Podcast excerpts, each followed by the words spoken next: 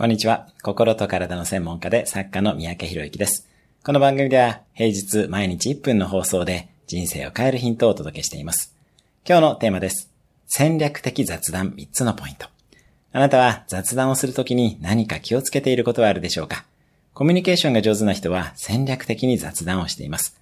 以下の3つに留意してみると雑談が次の縁につながっていきます。1、相手の興味を引き出し自分の興味との合致点を探す。共通の話題や趣味があると親近感が高まります。2、相手の興味を引き出し、そこに自分の強みで貢献できないかを探す。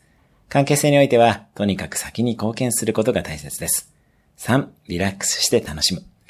大事なことは、損得や利害ではなく、出会いと関係性を楽しむことです。基本的にはこの3つで OK です。特に2の貢献が大切です。出会いを楽しみましょう。